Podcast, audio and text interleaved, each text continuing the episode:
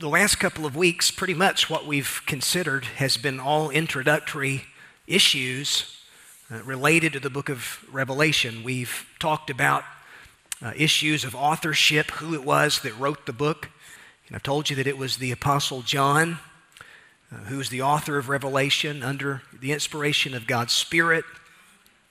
When was it written?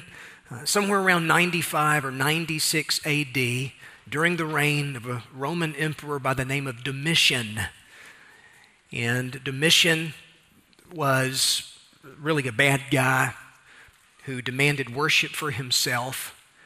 And so the imperial cult of Rome became popular uh, throughout Domitian's tenure as emperor, and he pretty much uh, had a form of state religion that everyone was really required to uh, say Caesar is Lord.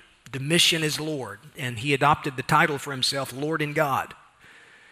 So the church was faced with the decision Am I going to bow the knee to Caesar, or am I going to bow the knee only to Jesus Christ? And so persecution became a very real reality, uh, a very real issue with the church.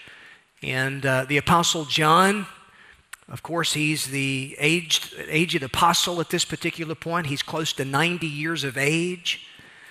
And he's exiled to Patmos for the sake of his faith. And so, why is the book of Revelation written? Why was it written? Uh, some would say that Revelation was written for the sole purpose of revealing the future or unveiling the future. It is the revelation of Jesus Christ, the unveiling of Jesus Christ. And while the future is very much indeed revealed, the primary purpose of the book is to enable Christians from every age and in every circumstance to view what's happening on the ground from God's point of view rather than man's. So, by way of introduction tonight, keep that in mind. What's the purpose of Revelation? Is it just so I can come and you know, have my timeline in terms of dates and meaning of symbols and all this kind of stuff explained. No, ultimately, the meaning of Revelation, the purpose of Revelation, is to give the people of God hope and to show us how every circumstance that's happening in history show it to us from God's perspective. That's what Revelation does, rather than man's perspective. And, folks, let me tell you, that is, that is so important that you and I live with that kind of perspective. We can be comforted by that perspective because no matter how bleak and dark and hopeless the hour seems to be, we know that we are more than conquerors through Him who loved us. And that's what Revelation clearly shows. So, Revelation then provides us with heavenly perspective on earthly happenings. Heavenly perspective on earthly happenings, however terrible those happenings may be at any given moment.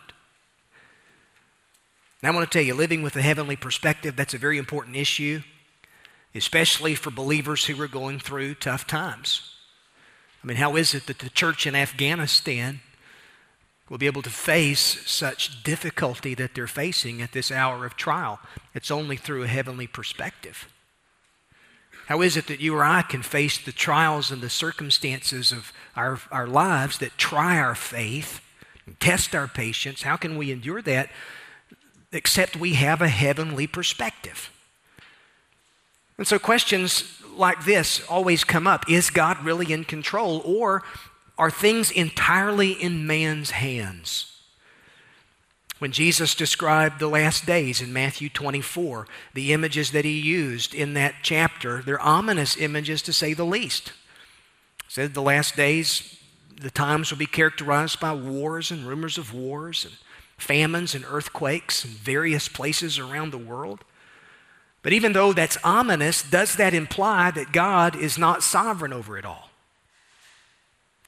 Uh, one person looked at what the Bible says about pain and hardship in the world, and then he kind of went on to, to express his thoughts about it all in a little poem that he wrote. Listen to this God's plan made a hopeful beginning, but man spoiled his chances by sinning. We trust that the story will end in God's glory, but at the present, the other side's winning. At least at times it seems to feel like that, doesn't it? We wonder is the other side winning? Well, it may seem like that, but again, that's from an earthly perspective, not a heavenly perspective. So, victory is already won. It's not that we're fighting for victory as the people of God. Revelation shows us that we are fighting from a position of victory that Jesus Christ, the Lamb of God, has already secured through his death and resurrection. And the time is coming when the kingdom is going to be consummated, when Christ comes again. So we've looked at the first uh, eight verses or so of chapter one, and now as we come to verse number nine, uh, John is going to begin to explain a vision that he was given of Jesus Christ in all of his glory.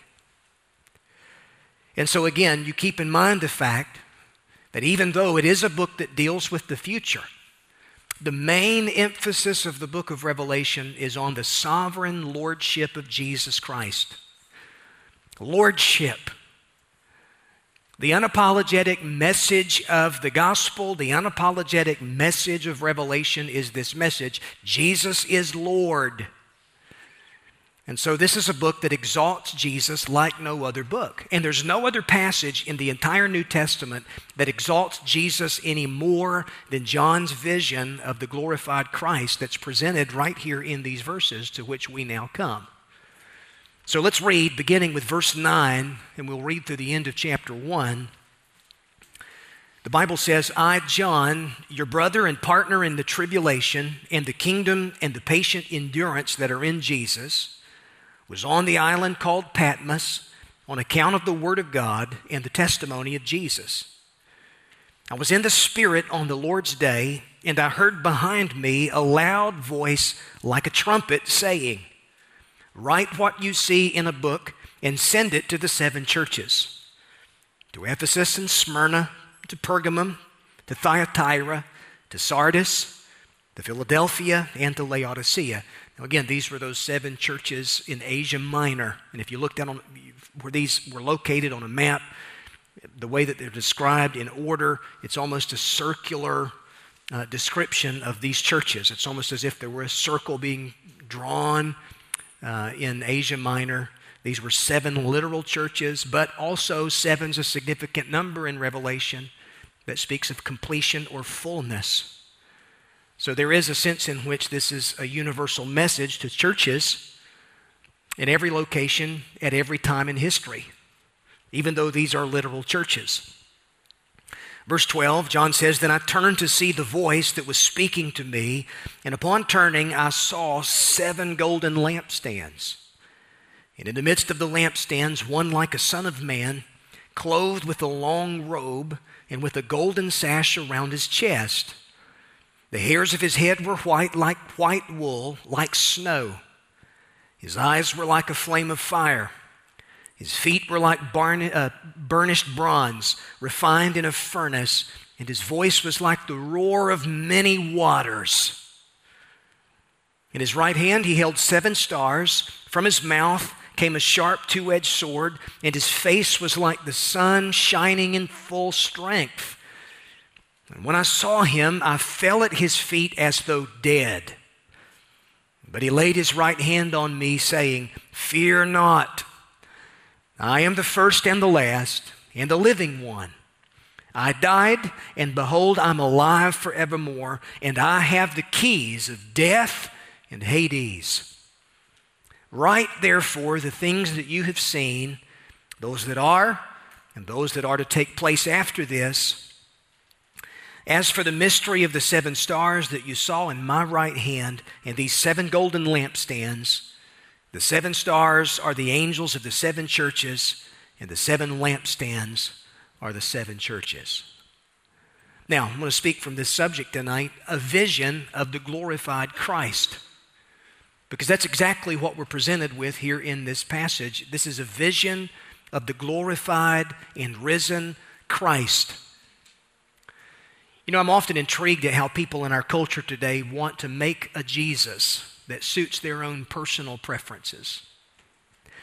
Uh, for example, some people want to embrace the peace loving Jesus of Gandhi or the self affirming Jesus of Oprah or this pluralistic Jesus of modern liberalism where Jesus is who you want him to be. No demands from this Jesus. None of that. Uh, reminds me of a t shirt that I once saw. There was, a, it was actually a trend, but this t shirt had sort of a silhouette of Jesus on it, and the tagline or the phrase on the t shirt, Jesus is my homeboy. Now, let me just say, if you got that at home in your closet, no judgment, but go home and throw it away, okay? Jesus is my homeboy. So, so as long as he fits into our paradigm and suits our own preferences, Jesus is cool, at least from a cultural perspective. But the Apostle John is bringing us face to face with the real Jesus here in this passage. And John doesn't leave this experience with the t shirt, Jesus is my homeboy. No, John sees Jesus in all of his glory and all of his majesty. And, and what he records here is something that ought to be very comforting for the people of God. John sees the Lord Jesus in his awesome power, and all the details are recorded right here in these verses. The place where this vision happened, John's on Patmos. The person who's being revealed, this is Jesus himself. Again, keep in mind, Revelation, the book, it's the revelation of Jesus Christ, who's the central figure. And then the purpose for which it's revealed. The Lord tells John that he wants him to write what he sees and then send it as a letter to the seven churches. So, a few things here from the text. Uh, first of all, let's consider where John was. Verses 9, 10, and 11. Again, writing in the form of a letter, John is addressing those seven churches back up in verse 4. Now, in verse 9, he's given us some information about his circumstances at the time of his writing. And according to what he says, John says that he was in a place of suffering. Where is John? Well, he's on Patmos. And notice how he refers both to himself as well as the believers to whom he's writing. He says, I, John, your brother and partner in the tribulation and the kingdom and the patient endurance that are in Jesus. He said, I was on this island called Patmos on account of the Word of God and the testimony of Jesus. You know, what's interesting to me is that John could have made mention of his credentials as an apostle, but he doesn't do that. Uh, in his introduction, John could have made mention of the fact that, oh, yeah, I was one who was in the inner circle with Jesus Peter, James, and John, the inner circle, but he doesn't do that. Instead, he links arms with fellow believers and refers to them as, as his brethren. He says, I'm your brother. That word brother that's used there, the Greek word literally means from the same womb. So he sees himself as a brother a fellow partner in the tribulation, the kingdom, and the patient endurance that are in Jesus. And those terms that he uses there are very, very important. One person said it this way in case his readers may be thinking of Christ's kingdom as a political kingdom in which we're to exercise earthly power, John is making clear that the kingdom about which he's writing in verse 9 is a kingdom that involves suffering. Yet it's the only true kingdom. The words tribulation, kingdom, patient endurance, in the Greek text, these are introduced by a single definite article, and it literally means that they're a part of the same reality. This all goes hand in hand, they go hand in hand with one another. Tribulation, citizenship in the kingdom of God, and patient endurance. In other words, suffering for the sake of the kingdom goes along with citizenship in that kingdom. So the next time you encounter difficulty for the sake of your faith, remember, it just goes with the territory. After all, Jesus himself told his disciples that in this world we can expect trouble. In the world, you're going to have tribulation. The Apostle Paul said, All who desire to live godly lives in Christ Jesus will suffer persecution. It's not a matter of if, it's a matter of when. Living as a disciple of Jesus in a culture that is under the direction of the evil one means that we're going to be uncomfortable in that culture. And I think we're really beginning to experience some of this somewhat in a post Christian context here in the United States.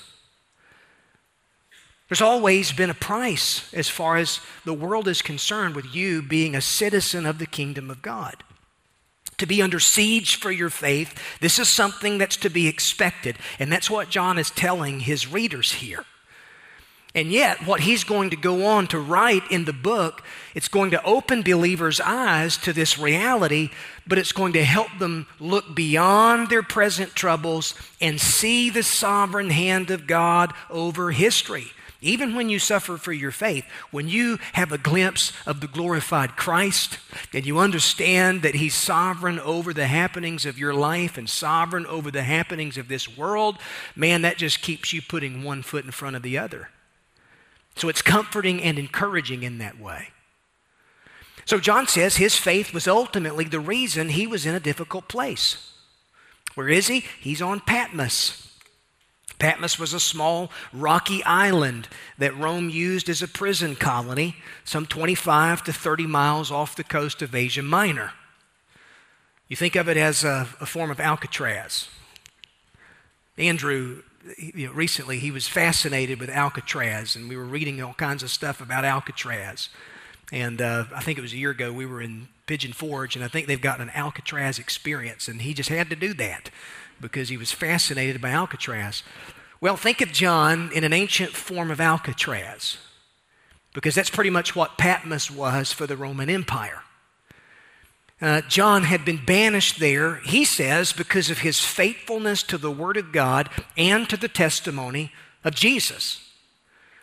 So again, it's, it's God's Word, the gospel, in his testimony, his witness as a believer. This is why he's been uh, exiled to Patmos. More than likely, Roman authorities viewed him as a political threat and they forced him into exile with this goal in mind of breaking up the churches that John led. If you don't want to go after the church, go after the church's leadership. And so that's pretty much what Rome uh, did. Chuck Swindoll says this he says, throughout the history of the church, Christianity has experienced various degrees of persecution. You think about in the years that immediately followed the, the, the resurrection, the ascension of Jesus, uh, the church experienced extreme opposition and persecution from both Jewish authorities in the synagogue, as well as Gentile authorities throughout the empire. You had Nero in the late 60s who persecuted the church there in the city of Rome itself. It was under Nero's persecution that Peter was executed for his faith. The Apostle Paul was executed for his faith. A lot of other believers were persecuted for their faith. 30 years after that, there's persecution that arises under the Emperor Domitian, and it's more of a widespread kind of thing. And, and again, evidently, Domitian set his sights on one of the last surviving apostles, and that was John himself. There's a tradition that says that the Roman officials tried to go after John and they tried to boil him in a vat of oil, but he wouldn't boil. And so, you know, they exiled him to this rocky island instead. That's, that's a tradition. Whether that's true or not, we don't know. It could just be urban legend or something like that. But we do know that he's exiled to Patmos under Domitian. In fact, you can go to Patmos today, and there is a particular cave, and, and there's a, um, a church that's built up around this particular cave, and it's called the Cave of the Apocalypse. And There's a picture of it there. And this is where local tradition says that John was when he was there on Patmos as he receives this very vision that is being given in this first chapter. So, Patmos, Patmos was intended to be a place of suffering in which this elderly apostle is exiled for his faith. Later on, other Christians are going to be thrown to the lions in the Roman Colosseum, various arenas in different cities throughout the empire. And it's going to be a terrible time. Things are going to continue that way, the Roman Empire, leading all the way up to, I think it was 351, if I'm not mistaken, with the Edict of Milan, where Constantine, Emperor Constantine, uh, legalized Christianity in the empire. So, this is a place of suffering. That's where John is when he receives this awesome vision in chapter 1. But not only that, it's also a place of submission. Look at what he says there in verse 10. He says, I was in the Spirit on the Lord's day. In other words, John made Patmos a sanctuary.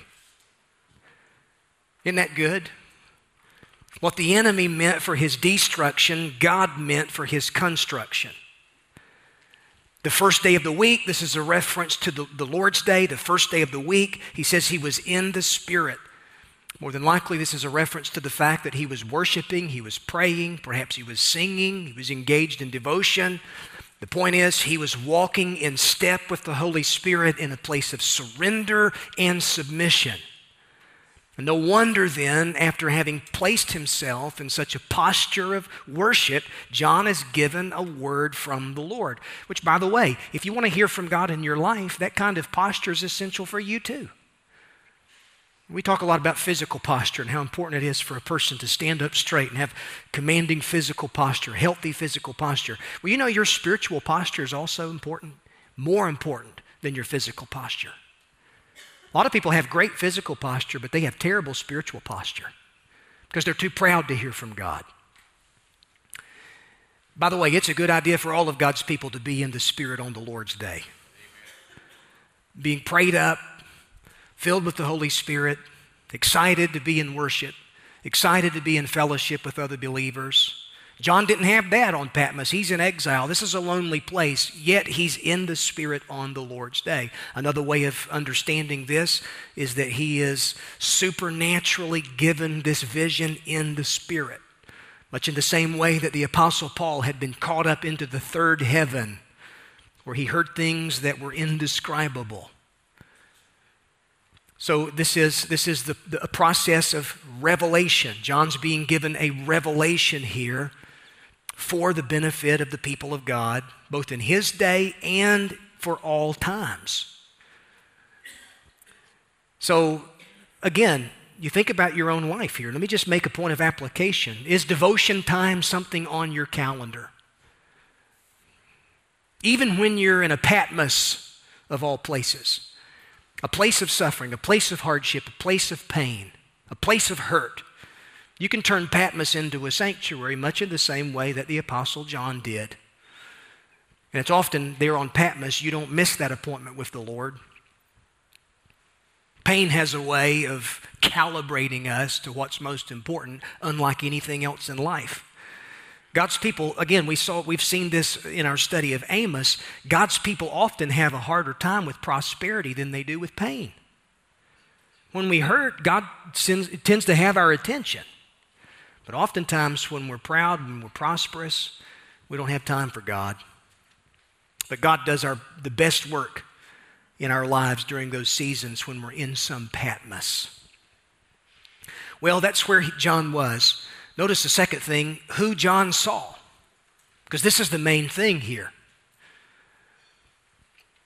He's there, he's worshiping, he's in the Spirit on the Lord's day when he suddenly hears a loud voice that can best be described as a trumpet blast. And John says there in verses 10, verse 11, verse 12, he turned to see uh, the, where the sound was coming from and he saw the most spectacular sight. And, and his vision here is twofold. He sees something and he sees someone. The something he sees seven golden lampstands, which a little bit later on, we're going to be told that these are symbolic of the seven churches. But he sees someone, a powerful figure, who's standing in the midst of these lampstands. And so John then uses the best descriptive language that he could. under the inspiration of the Holy Spirit to describe what, in many ways, is just indescribable. And the Lord Jesus is described here in this passage in a way that not only conveys something about his physical appearance, but it also conveys something about his character, something about his attributes. And so, what is it then that is being described? John sees someone who is undiminished in humanity. Undiminished humanity. He says, I saw one like a son of man. The vision resembled someone in human form, but clearly this was more than a mere man. You keep in mind the fact that it had been a long time since John had seen Jesus. The last time that John saw Jesus was when Jesus had ascended uh, into heaven. John was a young man at that point in his life, uh, maybe 30, a little bit older than that. But now, some 60 years later, he's an old man who himself, his strength is diminishing. And yet, as for the Lord Jesus, who now stands before him, the years had not diminished the Son of Man in the least. Now, again, you're going to have to remember back to our study of Daniel, because this is going to be really helpful. When you think back to Daniel's vision in both Daniel chapter 7 of the Son of Man and the man in linen in the last three chapters of the book of Daniel, Daniel chapter 10, but in Daniel 7, Daniel had a vision in which the four winds of heaven were stirring up the sea. In fact, turn to Daniel 7 for your Bible ought to just open there automatically as much time as we spent in Daniel. But go to Daniel 7.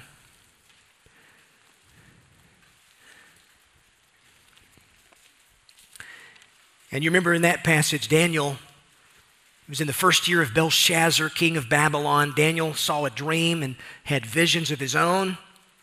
He then wrote down the dream. But in the vision, Daniel said, I saw the four winds of heaven were stirring up the great sea. He said, and four great beasts came up out of the sea, and these were different from one another. And again, all of these beasts were symbolic of world empires. The first beast was like a lion with eagle's wings. The second, verse 5, like a bear. The third, like a leopard. Again, these were symbolic of empires Babylon, the Medo Persian Empire after that, Alexander's Greek Empire after that. And then there was a fourth and terrifying beast that was totally unlike the others.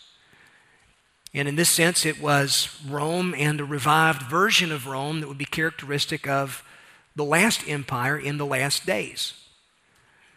So these beasts emerge from the sea. The, the winds of heaven are stirring up the sea. The idea is God is sovereign over the affairs of humanity.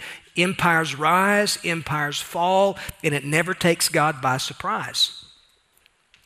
But so that's the scene from the sea. But then in that chapter, uh, the scene changes and it moves to a throne room scene there in verse number nine.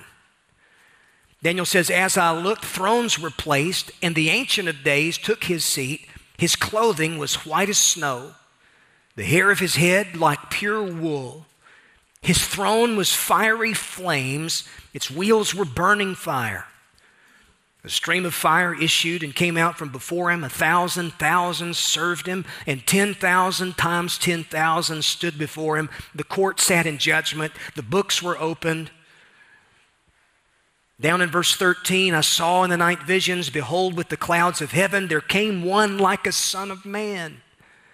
And he came to the Ancient of Days and was presented before him, and to him was given dominion, glory, and a kingdom that all peoples, nations, and languages should serve him.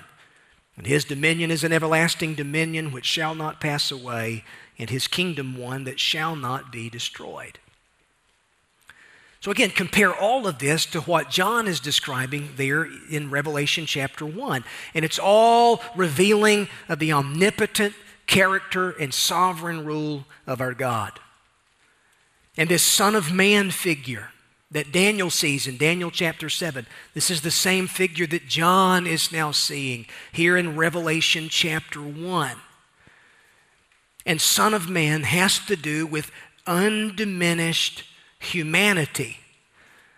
But beyond that, it also has to do with unquestioned deity. And obviously, the way that John goes on to describe this Son of Man figure, uh, again, it's, it's in terms of unquestioned deity. This is not an angel, this is not a mere man. Daniel's description of the Son of Man in Daniel 7 is not an angel, not a mere man, but one like a Son of Man, said to be coming with the clouds of heaven. That's an indication of deity. In fact, John's already made that statement back in verse 7 when he said that Jesus is coming with the clouds and every eye will one day see him. Often throughout the scriptures, clouds were associated with God's presence. So, this Son of Man figure, this is none other than Jesus himself in undiminished humanity and unquestioned deity. And by the way, that phrase, Son of Man, was the Lord's favorite self designation. And I made this point when we looked at Daniel 7, but the title Christ is used 49 times in the Gospels to refer to Jesus. 49 times. Only 11 of those times was it used by Jesus to refer to himself. The title Son of God is used 25 times in the Gospels. Only five of those times was it used by Jesus to refer to himself. Son of David, you find that title 14 times used by the Gospel writers. Only one time was it used by Jesus to refer to himself. And yet, this title, Son of Man, it's used 78 times in the Gospels to describe him, and all 78 times it was used by Jesus to refer to himself. No one else referred to him as the Son of Man but he himself, which means that, Dan, uh, that Jesus referenced Daniel 7 more than any other place in the Old Testament in reference to himself. Which is why the Jewish Sanhedrin recognized this claim. It's why they ultimately put him to death and sought to put him to death. Mark chapter 14 Are you the Christ, the Son of the Blessed One? And Jesus said, I am. and you will see the Son of Man seated at the right hand of power, coming on the clouds of heaven. And it was at this, the Bible says, they stopped up their ears and they rushed at him. Blasphemy because it was a claim to deity. So don't think of the title Son of God as being the only title that refers to deity. Son of Man refers to humanity. No, in its true sense, this expression, Son of Man, this is, this is pointing us to the glorified God man, the perfect man, Jesus Christ in humanity and deity. He was not 50% deity and 50% humanity. He's 100% deity, 100% humanity. You try to figure that one out, you try to explain that, it blow your mind. You explain it away, you may just in fact lose your soul. Because there's a lot of people who've tried to figure this one out down through the years. They say, well, Jesus is not God. He was, he was just a perfect man, but he was not. No, Jesus Christ claimed to be God in the flesh, men and women. Daniel recognizes this Son of Man figure, uh, even though it's hundreds of years before the fact, and it's still uh, shadowy in his mind. But let me tell you something John knows exactly who it is that he's looking at here in this passage, and he sees him in undiminished humanity with unquestioned deity. This is none other than the Lord Jesus Christ. But then, unrivaled majesty. You go back to chapter 1 there in Revelation, and John says he sees this one like the Son of Man, clothed with a long robe and with a golden sash around his chest. Now, you compare that to the man in linen that Daniel saw back in chapter 10 of his book. And the significance of the clothing here. This is what the Old Testament priests wore. And so Jesus here is being presented as our perfect and faithful high priest. One who's majestic, one who's perfect in every way, one who offered himself as a sacrifice for our sin and has made atonement for our sin before God the Father. And what is he now doing? Well, the Bible says he's ministering in the heavenly temple on behalf of his people, making intercession for his people. You know, Jesus is interceding on your behalf right now, at this very moment. Now, you think about that. The, the very one who knows everything about you, who knows you better than you know yourself, he's interceding for you before the throne of God. Isn't that an awesome thought? So, in the seasons of your life where you feel the most lonely and the most neglected and the most fearful, you want someone desperately to pray for you, know that the Son of God is always interceding on behalf of His own. We have an advocate before the throne of God. That means even when we sin, when we drop the ball, I'm glad I've got someone in heaven whose wounds plead for me, plead my case constantly. When the accuser comes along and accuses my conscience of things I've done, things I've said that I know that are under the blood, but I'm still tempted to be weighed down with a load of guilt and shame. I'm encouraged by the fact that I've got one in heaven who's interceding for me, who's, who's an advocate, pleading for me. So, unrivaled majesty. Who else is it that John sees? Listen, here's one who is unblemished in purity. The hair of his head is white, white like wool. If you're white headed tonight, listen, be encouraged by the fact that that's a symbol of holiness. It's a description of Jesus identifying with the Ancient of Days. Again, this is the same language that was used there in Daniel 7 to describe the Ancient of Days, how God is described. So, so again, this is an unmistakable claim to deity. speaks of wisdom and purity and power. John also saw someone who is unhindered in terms of scrutiny. Verse 14 says that his eyes were like a flame of fire. That's judicial imagery there. These are eyes that see through and disclose everything. Fire is often associated with the manifest presence of God. You remember God appeared to Moses, Exodus chapter 3, in the burning bush. Deuteronomy chapter 4 says that the Lord your God is a consuming fire. So that he has eyes that are like a flame of fire. Here's one who's looking into the situations of our lives with perfect knowledge. He's peering into the depths of my heart with perfect knowledge. He sees things as they truly are. There is no filter to apply that you can apply to try to prevent his eyes from seeing who you are. All things are naked and exposed to the eyes of this one to whom we all must give an account untarnished integrity. Verse 15, John says that his feet were like burnished bronze refined in a furnace.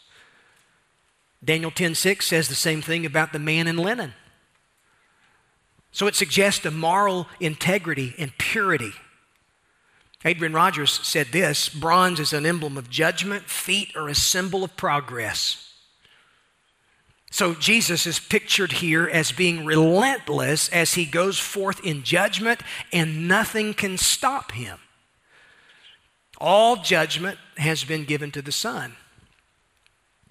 Jesus himself said, The Father himself judges no one, but all judgment has been given to the Son. When the judge comes one day to settle all accounts, it's going to be Jesus. And in that way, here's one with unchallenged authority.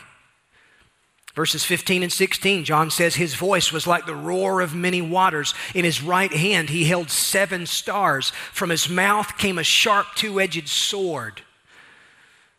So he's got the stars in one hand, he's got a sharp two edged sword coming out of his mouth. This speaks of authority.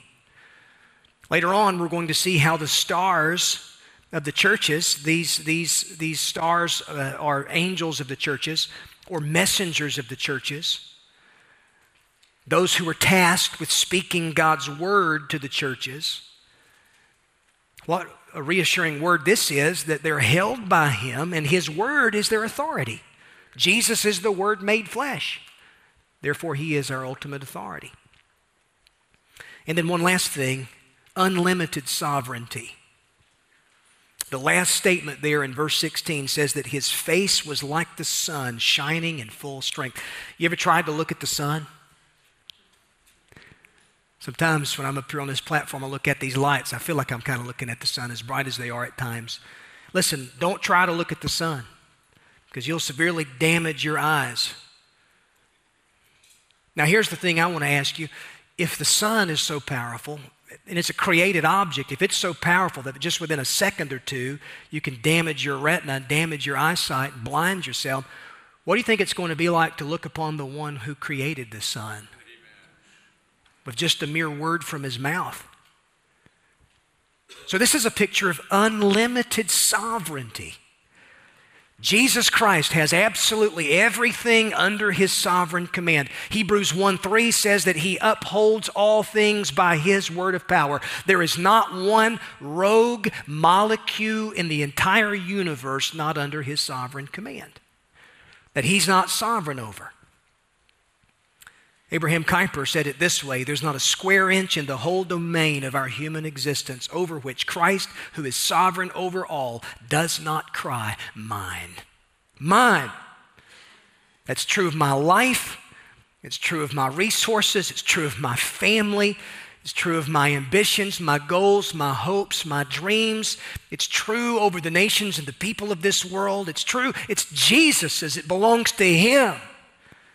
And one of these days, he's going to come and reclaim what's rightfully his. So you take all of this into consideration. What does it mean for you personally to know that the Lord Jesus, that John is given a miraculous glimpse of here in this passage, and he's described it for us, what does it do for you personally? I'll tell you what it ought to do. It means you ought to resign as the chairman of the board when it comes to running your own life. Run up the white flag of surrender and submit to this one who is perfect in every way and sovereign over everything. One last thing, let me finish with this. Notice what John hears. Look at his response there in verse number 17. When I saw him, I fell at his feet as though dead. Every now and then, someone will say something like this Man, when I get to heaven, I'm going to ask the Lord a thing or two. Oh, really? Because every person who's ever had an encounter with deity and unrivaled majesty in Scripture, just the mere sight of it, boy, they fell flat on their face in worship, fear, in the presence of such deity. Don't be so arrogant as to think you're going to ask God a question or two. Boy, Job had that kind of mentality, but then God started asking him questions he didn't have any answers for. What if God's got some questions for you? So that's how John is responding. And, and, and, think about it. John had been an apostle. John had been in that inner circle. John was a theologian. John was the author of both the gospel that bears his name, three letters that bear his name, and now the book of Revelation. But in spite of all of that, he's reduced to a trembling sinner lying helplessly in the presence of the King of Kings and the Lord of Lords. No pride is found in his life. It's kind of like Isaiah. When Isaiah had that encounter with the Lord, he saw a vision of the Lord and his glory in his temple. Isaiah said, Woe is me, for I am undone. I'm a man of unclean lips, and I dwell among a people of unclean lips. He said, For mine eyes have seen the majesty of the king himself. Nobody ever has an encounter with the living God in Scripture and struts afterward. Jacob did limp after his encounter, but nobody struts. So here's the thing you, you see Jesus for who he is, then you're really able to see yourself for who you really are. And so, for those who are conceited in their pride and in their arrogance, that tells me they've never really had an encounter with the glorified Christ. Never had an encounter with the Lord that brought them to the point of humility. What about John's reassurance? Now, think about this this powerful Son of Man figure, robed in majesty, the very one who held the stars in his hand, he reached down and placed one of those hands on John's bowed head.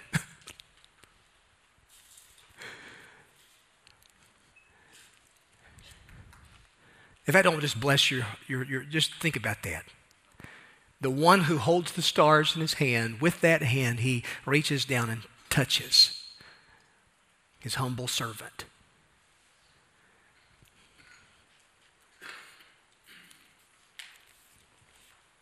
And John is reassured that there was no need for him to be afraid. Jesus says, I'm the first and the last.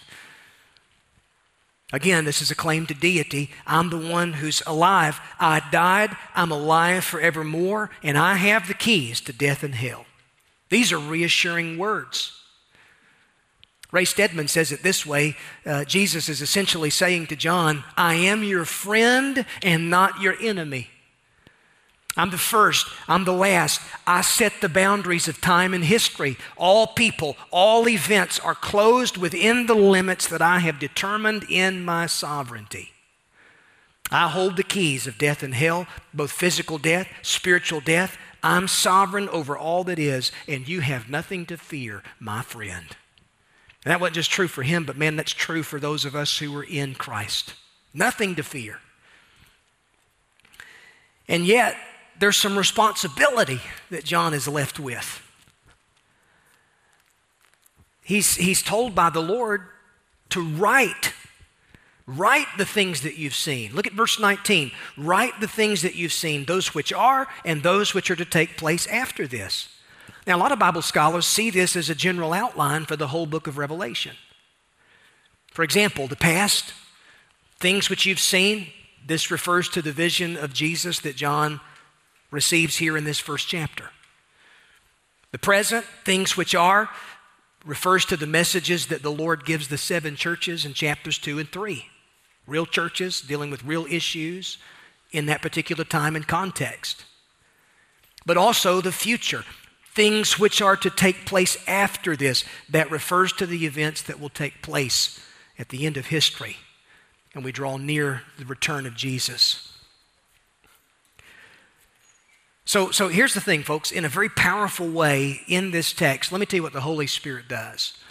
He calibrates our minds, fixes our minds, focuses our attention on the Lord of the church, who He is, what He's doing in human history. He's the central figure of human history. And one person said it this way Our lives can never be lived realistically, triumphantly, and joyfully without reference to Him. We as Christians are called to live as though we see Him who is invisible. He's the one we take to work with us every day. He's the one who's going to be with us as we deal with issues. He's the one who's with us as we go to sleep. He's the one who's with us as we face our trials and as we experience our joys.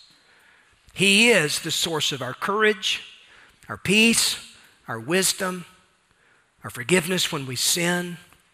He is our very present help in time of need. Aren't you grateful that John received this vision of the glorified Christ? You ever feel like you're in a Patmos situation in life and you don't know what to, you don't know which end is up, you don't know where to look? Uh, let me just encourage you.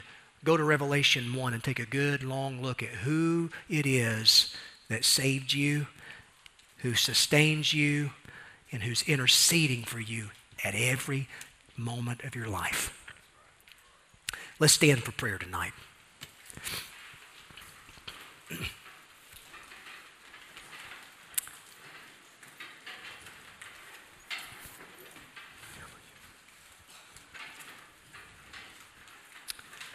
Well, I need him, folks. Don't you need him?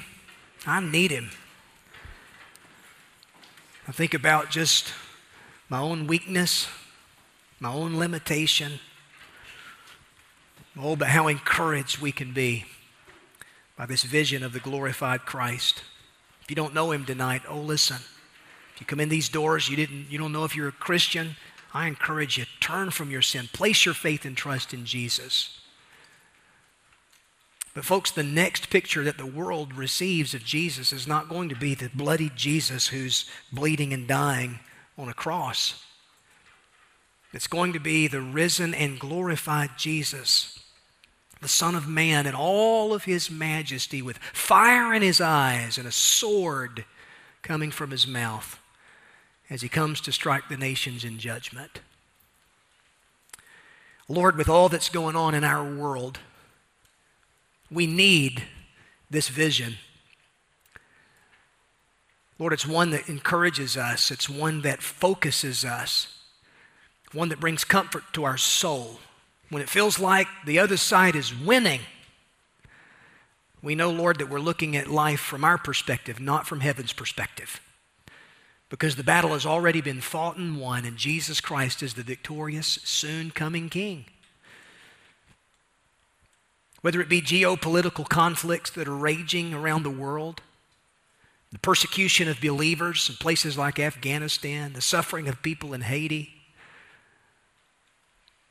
the unbelief of those that we love, that we witness to. Lord, you're sovereign.